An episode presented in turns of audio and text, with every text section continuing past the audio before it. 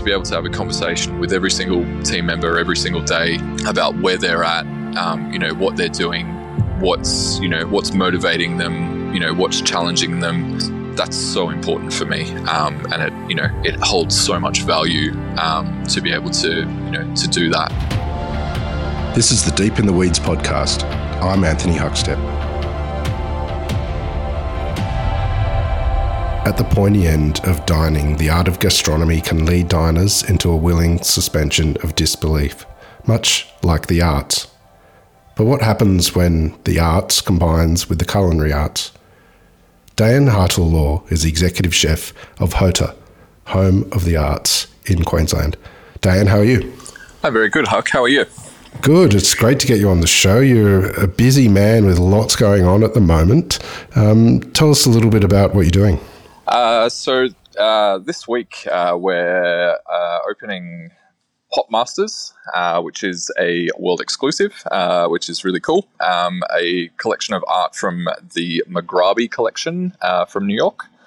Um, which is a collection of pop art, which is really, really quite amazing. Um, we're so so lucky to be able to have some of the pieces that we're getting, um, some of which even the the family themselves haven't even seen, which is uh, yeah, which is pretty remarkable. What what some of the artists uh, are you featuring? Uh, so the three main artists featured are Andy Warhol, Jean Michel Basquiat, and Keith Haring.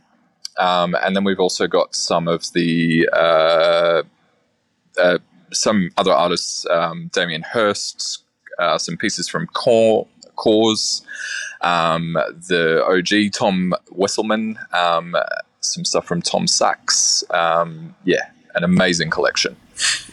Tell us a little bit about um, your involvement there, and how does it affect everything that you do across the board with with food when there's such big sort of um, shows like this on? So obviously it impacts visitation, um, which is which is a good thing. Um, but uh, in uh, so we've got multiple uh, venues uh, on our precincts, um, but in our, uh, I guess, the jewel in the crown palette, um, the food program um, is directly influenced by the art. So whatever we're running in our major gallery or our main gallery rather. Um, is uh, directly the food is directly led by that. So we work with our curatorial team um, before you know before we put the art on the walls um, to get an understanding of you know the vision of the um, of the show, to get a vision of you know the art that's going to be there. Um, and we either you know we, we look at literal, um, we look at lateral, we look at understanding what is going to you know to, to be able to be you know influencing what we're putting on the plate.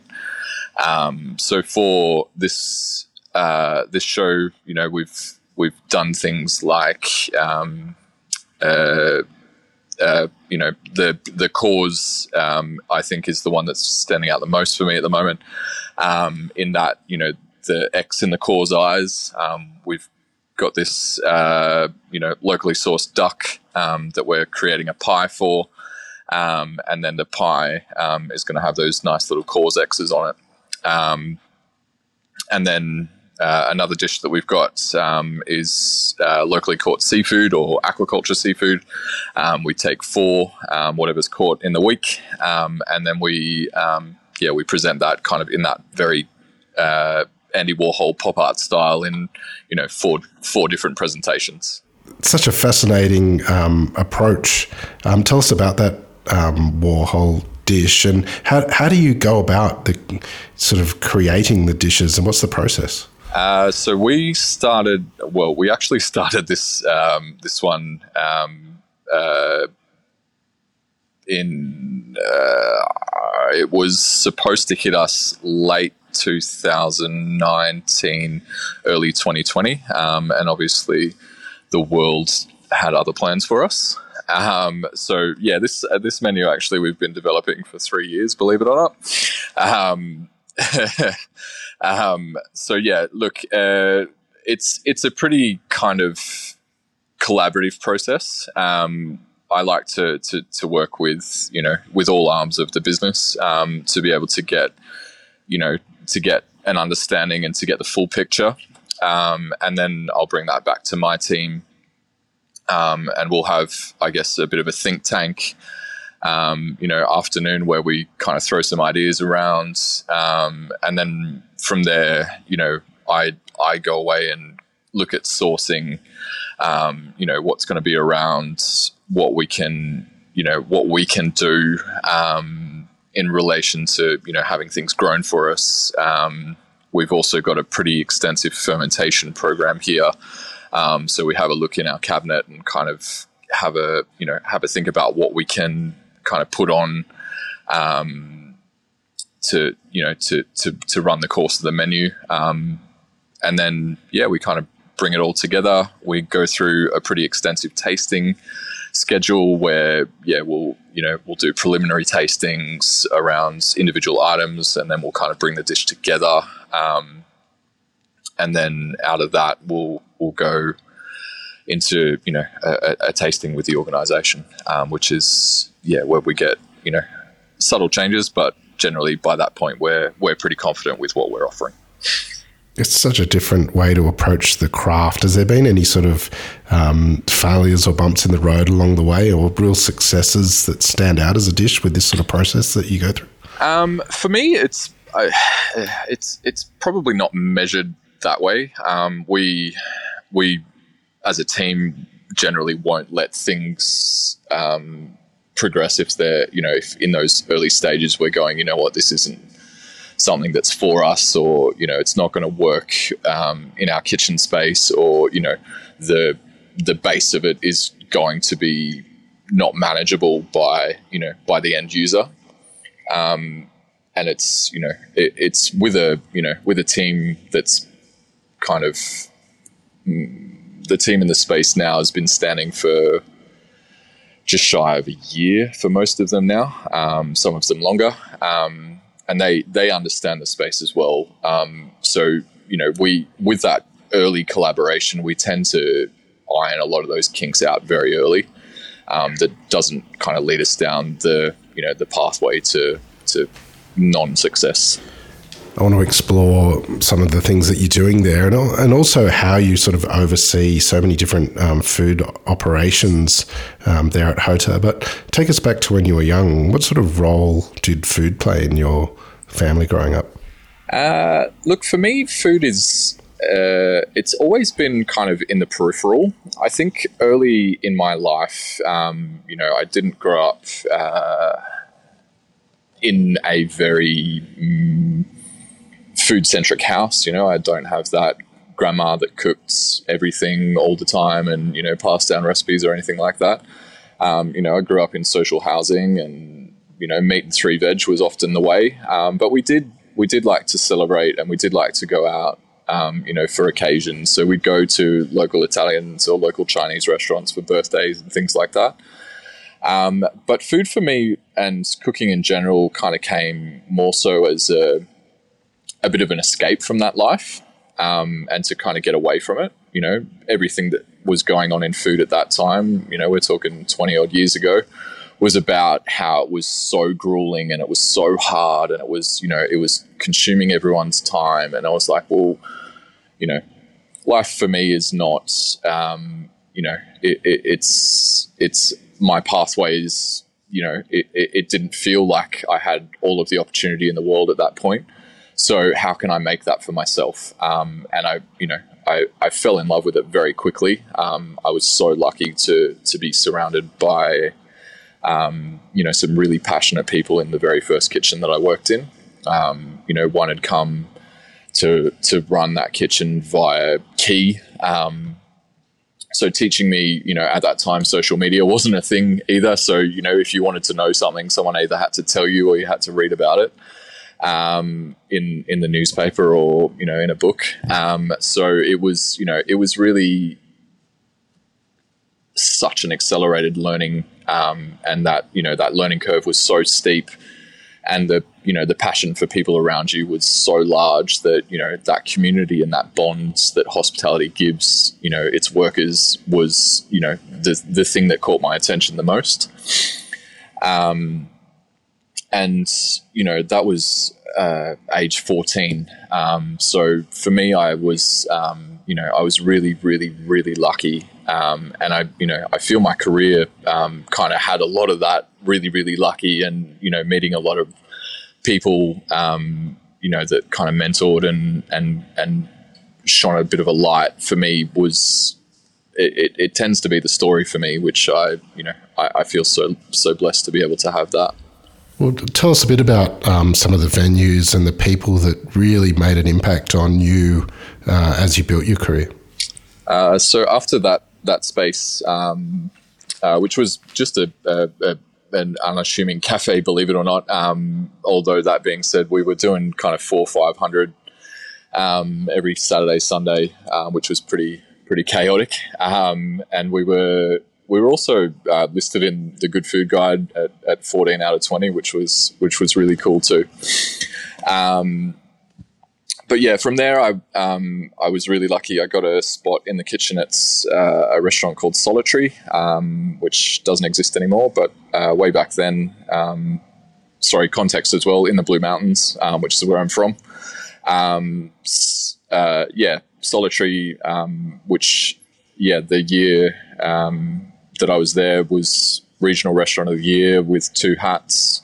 Um, and yeah, three chefs in the kitchen, and um, the you know the the techniques in that space. I, I still think back and shudder at like how it was just even possible. You know, we were hand whipping egg whites for souffles. We were you know cooking bereads to order. We were hand cutting tartars to order.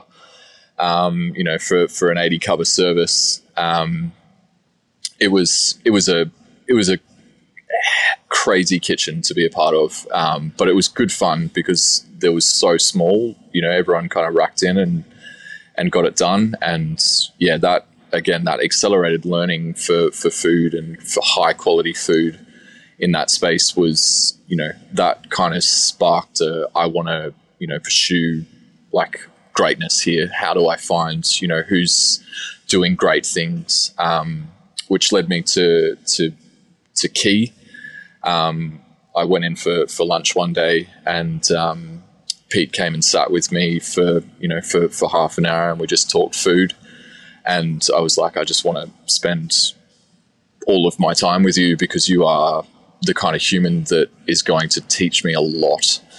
Um, and I ended up yeah spending spending two years with Pete which was amazing. Um, you know the the foundation that Peter gave me for for my ability to cook, um, and the you know the individuals that were in the kitchen at that time, you know. Um, Clayton Wells, uh, Tommy Bjork, um, uh, uh, Dave Clark, um, you know, heaps more. Um, Christopher, the um, yeah, like stacks of chefs that are now doing amazing things um, you know, having the pedigree of those around you as well just informs everything that you do and, you know, helps you to hold yourself to a higher standard.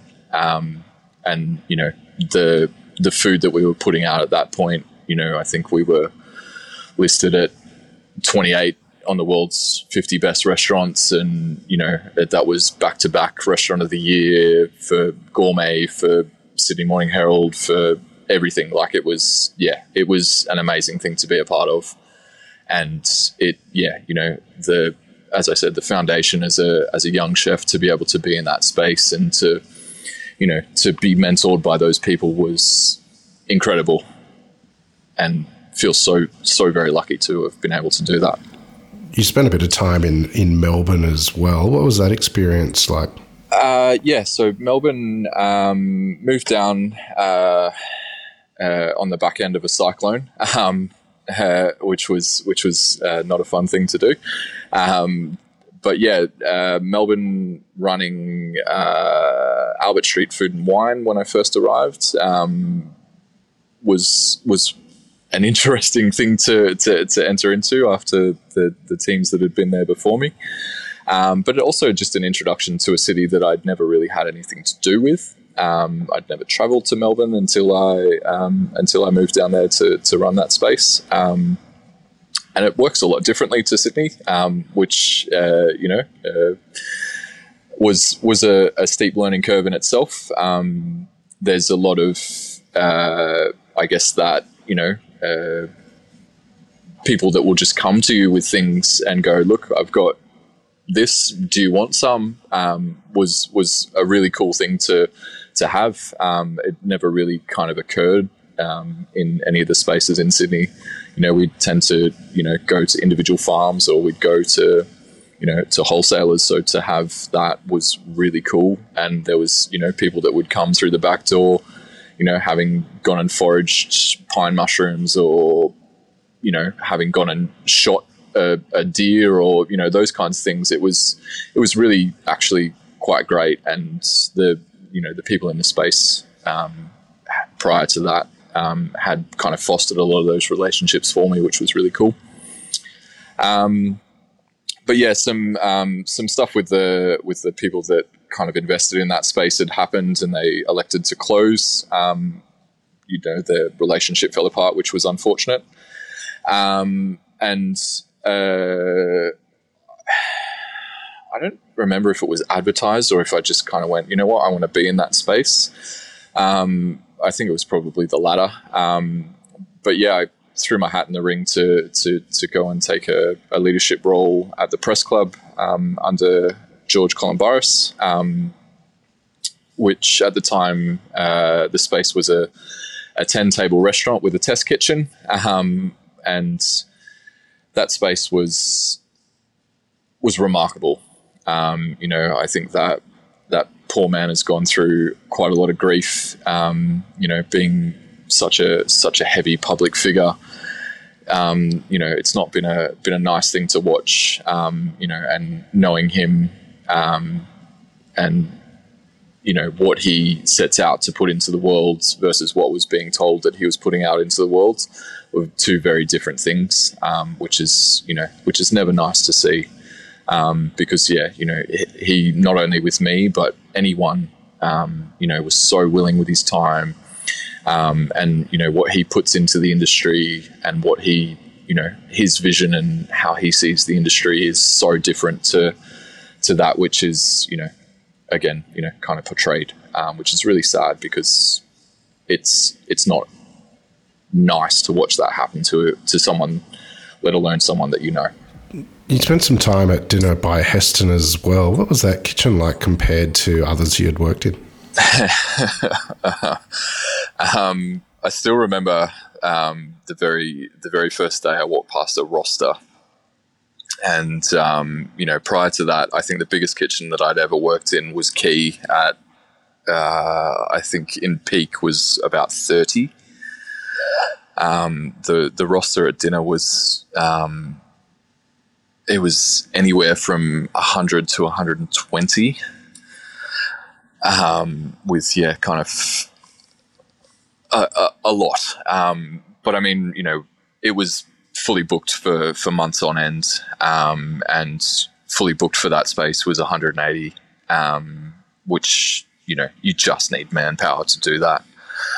Um, the the process, everything in that was, um, you know, people often ask me, you know, oh, you know, when are you going to pull out a Heston dish? And it's like, well, probably never, because they're Heston dishes.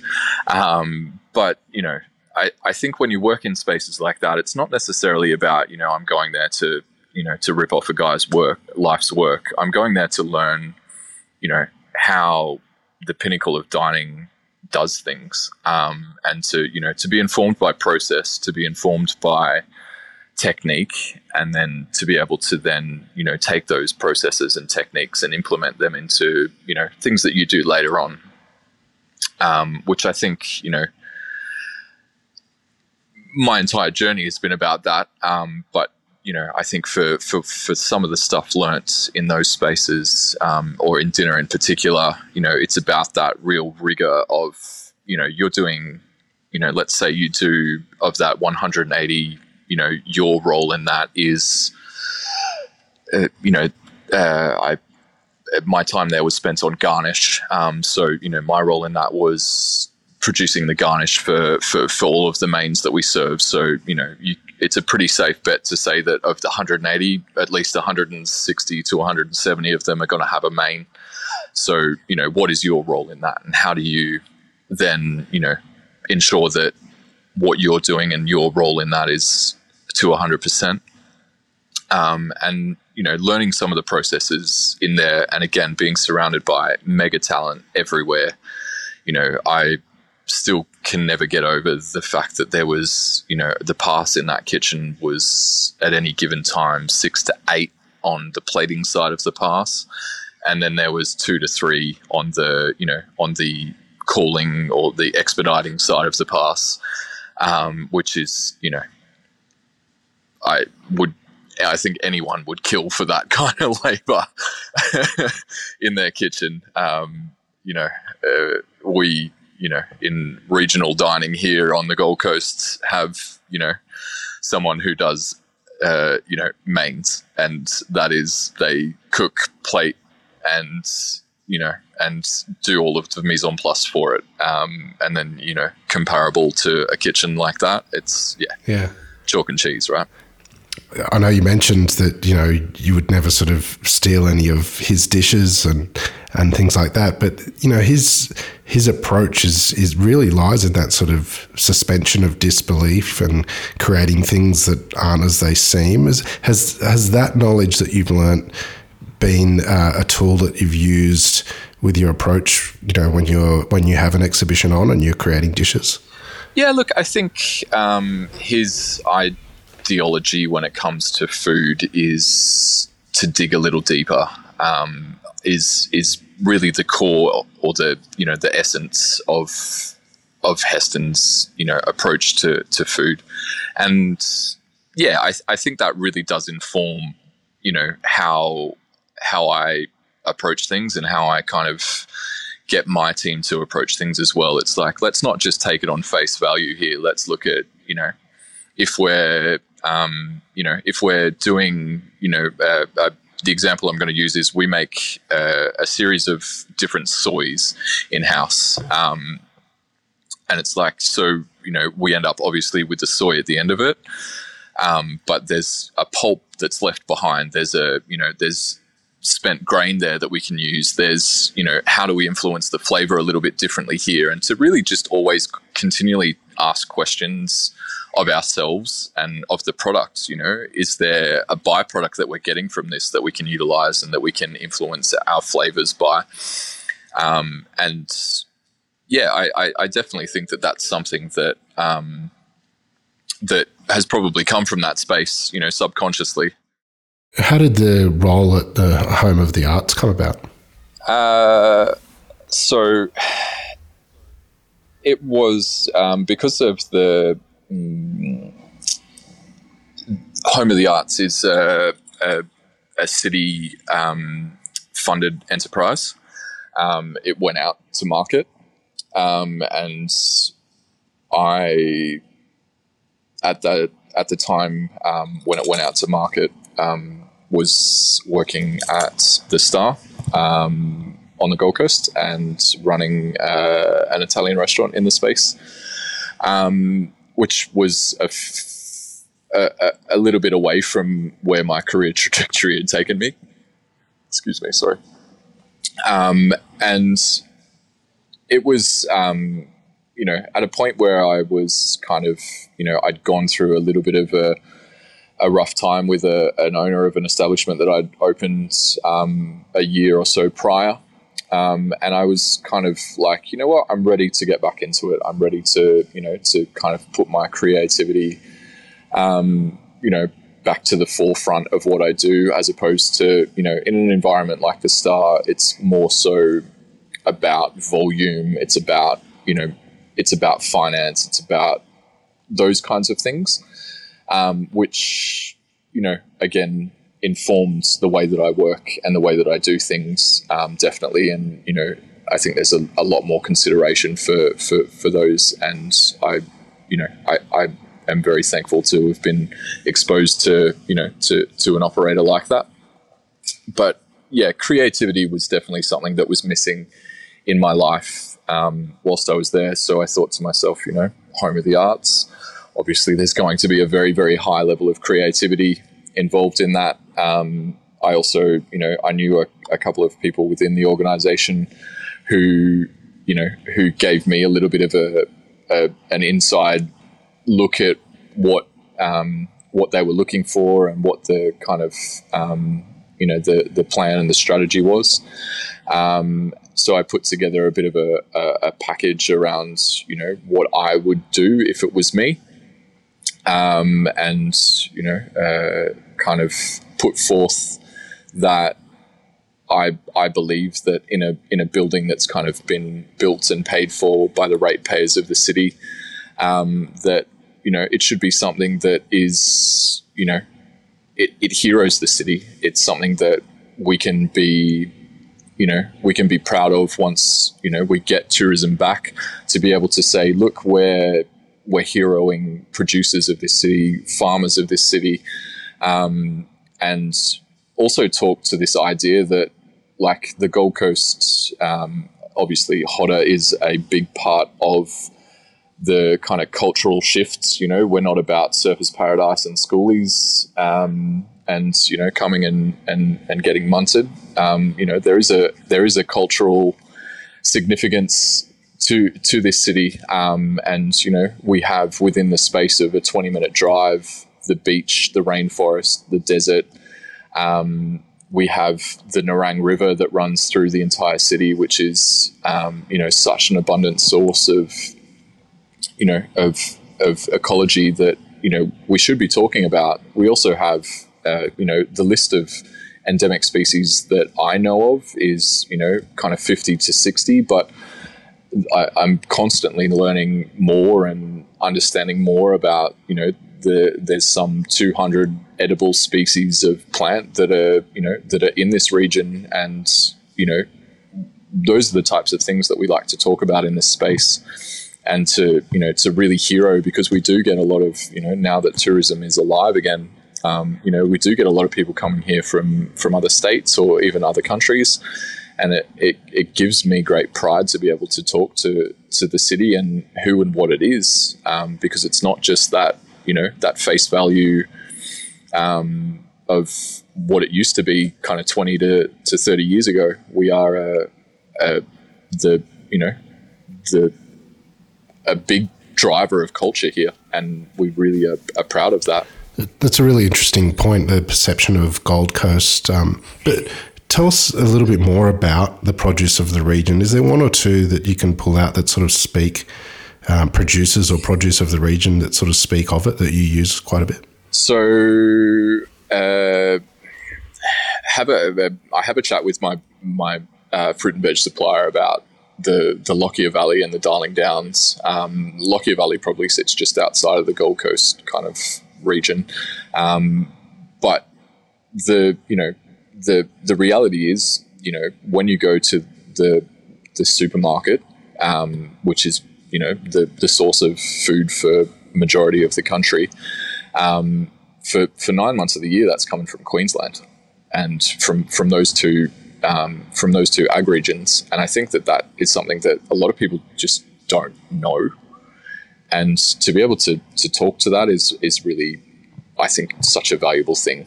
Um, but look, for me, uh, producers up here, um, I would be remiss if I didn't mention Rocky Point Aquaculture um, and Serena and the amazing work that she does out there.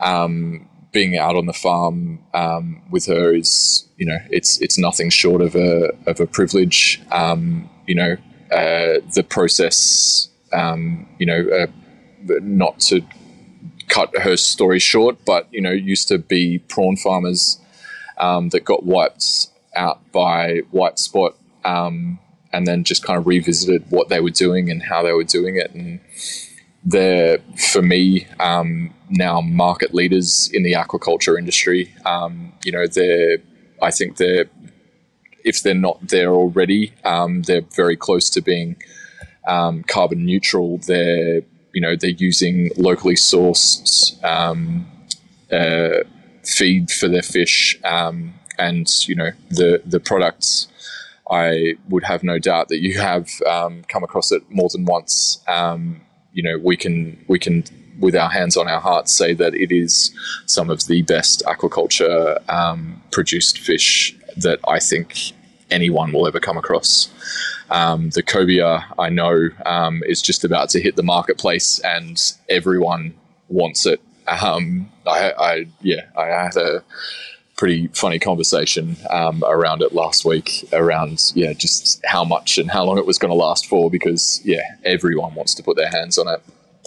Um, uh, I think uh, Delicious listed it as the gold medal winner for last year, and yeah, there's you know some great great stories and some great um, you know the the product speaks for itself, but you know the story along with it to be able to say that yeah market leading it is literally a stone's throw away from my restaurant um, it's you know it's it's a beautiful thing to be able to use and you know it's a privilege for us you're now seeing overseeing multiple food spaces and concepts as well. How do you manage all the different sort of food offerings and concepts? Do you um, have a, a, core set of principles that you operate by? Yes, um, and there's quite a few. um, and it's you know I think it's that um, that really you know it it's an inward reflection sometimes where you go you know what are we you know are we ticking all of the boxes that we set out to tick um, and yeah you know uh, we have uh, three always on um, food and beverage offerings um, a, a, rooftop bar um, palette, which we've spoken about, and uh, a cafe, which is um, you know kind of tiered to the to the gallery goer. Um, so the gallery goer or the you know people that are visiting our our site, um, you know, have multiple options at multiple different tiers. Um, we also have a, a, a pretty extensive um, function and event space, which is again, you know, kind of we have a a, a pretty extensive compendium of, of different offerings for that. Um, and we also have a, a, a amphitheater um, for uh, live performance, and within those live performance, we do um, you know catering for, for that as well. So you know anywhere up to kind of five thousand people to come and see a show, um, we we offer the catering for that as well.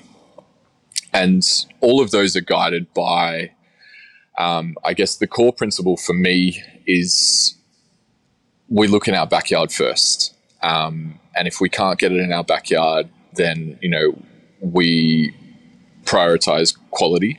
Um, and that, you know, obviously when we're looking in our backyard, we're looking at quality as well. Um, but yeah, secondary to if we can't find it in our backyard, then we look to, to, to quality. Um, and then we look at, you know, how how we can kind of work together um, kind of symbiotically. So uh, we in Palette um, for this coming menu are using and ducks. Um, so just kind of north of Port Macquarie, um, two school teachers who decided one day that they wanted to um, to, to, to get some ducks and, and try their hand at farming um, now produce some of the best ducks that I've ever had the the, the privilege of um, being able to use. Um, and uh, we're just using the legs in palette. So um, we, you know, we we sit down as a as a leadership team um, in the in the different outlets and have a conversation and go, look, we're going to have this byproduct left at the end of at you know at the end of the week. How and where can we use it? So you know the duck breasts um, coming as a, at, a, at a premium at you know we're buying whole ducks um, they've costed into the menu in palette. Um, so you know we're kind of left with this product that we go okay so where is this going to go? How are we going to use it? Um, and you know it's things like that that really inform how we you know how we do things. And that idea of collaboration you know gone are the days of having the demigod who tells you what you need to do and you kind of don't think for yourself and you know you don't have an idea. My kind of you know secondary to let's look in our backyard the the core principle is collaboration. Like let's talk about it. Let's understand each other and un- understand each other's needs and you know then we can kind of build something that is you know this collaborative set of ideas um, and I, I think that, you know, with that, we get this really great, you know, really great standing of chefs who really are passionate and proud of what they do. Has this role that you have has it changed the way um, you see food and your craft and and create dishes?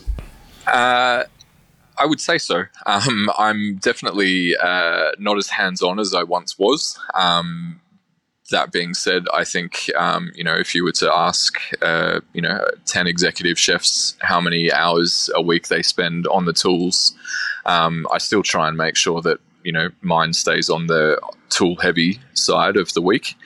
Um, but I'm definitely not as um, you know not as much as I, I once was. Um, definitely not running lines or you know working on the line like I used to. Um, but I think you know we're in this world that is very different. Um, you know, we probably see once every couple of weeks, if not every couple of months, something about you know how the hospitality industry is changing and how it's varied and how you know how it's so horrible and I I don't think that that's necessarily true. I think that it's still this beautiful industry filled with people that are so driven and so passionate about what they do and what they want to do that sometimes you just have to harness that. Um, and, you know, whilst there is a very high level of creativity and there's a very high level of, you know, of procurement and, and things like that are involved in my job, I think one of the biggest parts of my job, and it's the thing that gives me such a great deal of joy, is, you know, I see my job as being more a facilitator. So I'm facilitating my staff and, you know, giving them what they need to be able to produce greatness. Um, and that, you know, I, I, I reckon if you were to, you know, to run into 10 people on the street and ask them what they do for a living and, you know, how it, how it, um, you know, engages them. Um, for me, I, I have never honestly have a job had a job that engages me like this one does. And, you know, to be able to engage, you know, every day or every other day if they're not here, um, you know, a team of around 30, I think I'm up to now, give or take. Um, you know, to be able to have a conversation with every single team member every single day about where they're at, um, you know, what they're doing, what's you know what's motivating them, you know, what's challenging them, um, you know, that's that's so important for me, um, and it you know it holds so much value um, to be able to you know to do that. You've built an amazing career and have a lot of young chefs working for you now. What, what sort of advice do you have for young chefs just making their way in the industry? Um, I would honestly say to anyone who wants to do this job that, you know, don't take it lightly. Um, you know, if you're going to do it, you know, commit, right? Um, I, I, I cop a lot of grief in my in my home life um, because it, it, you know, it influences every facet of of, of my home life. Um, and you know, I, I, I, I I say that um, you know a little bit jovially, um, but the you know the reality is I'll be you know on a day off sitting on the on the lounge room floor playing with my two year olds, and you know on the TV screen behind her is going to be you know a, a YouTube clip of um, you know a, a, restaurant around the world, or you know someone who's who's doing something uh, you know differently with with with a chicken or something, you know, to kind of continue my brain thinking about how we can do things. And, you know, don't get me wrong, 80% of my attention goes to my daughter, but there's still a, a, small amount of, of my brain space that's kind of going towards continuing to, to better, you know, myself and my understanding of the craft and, you know, what's going on um, in the industry and I think that that for for young chefs is you know super important. The access to information is you know as I mentioned at the top of the conversation. You know, for me, 20 years ago, if you wanted to to learn it, you had to go and physically learn it. Um, whereas now, the access to information is at the touch of you know your screen. Um, so how do you you know how do you take that and then you know build it into you know kind of learning and education. Um, but I also think that that idea of you know, what it was 20 years ago, I think is still super important. I think that you still need to be able to spend your time with people and to help them to inform who and what you're going to be. Um, you know, there's people that have been in this industry for a lot longer than I have that are, you know, that are very good. And, um, you know, for me, someone like Peter Gilmore is the the number one mentor that I've ever had in my life because he, you know, he is a leader. He is a he's a person who is so passionate and driven about what he does. And you know you can't help but want to be surrounded by people like that. It's you know if you have 50% of your core being that wants to be a chef if you're putting yourself in an environment with a person like that the other 50% is going to get filled up very quickly because that passion is infectious right well, it's amazing what you're doing up there, and I look forward to seeing what the um, you event uh, pop Pop Masters. That's Pop Masters. Thank you for helping me out there. Um, and see what comes to fruition with that. It's been an absolute honour to have you on Deep in the Weeds today to hear part of your story.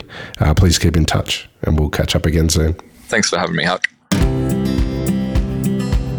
This is the Deep in the Weeds podcast. I'm Anthony Huckstep Stay tuned as we take a deep dive into the lives of the incredible people who ply their trade in the food and hospitality sector. Special thanks to executive producer Rob Locke for making this all happen.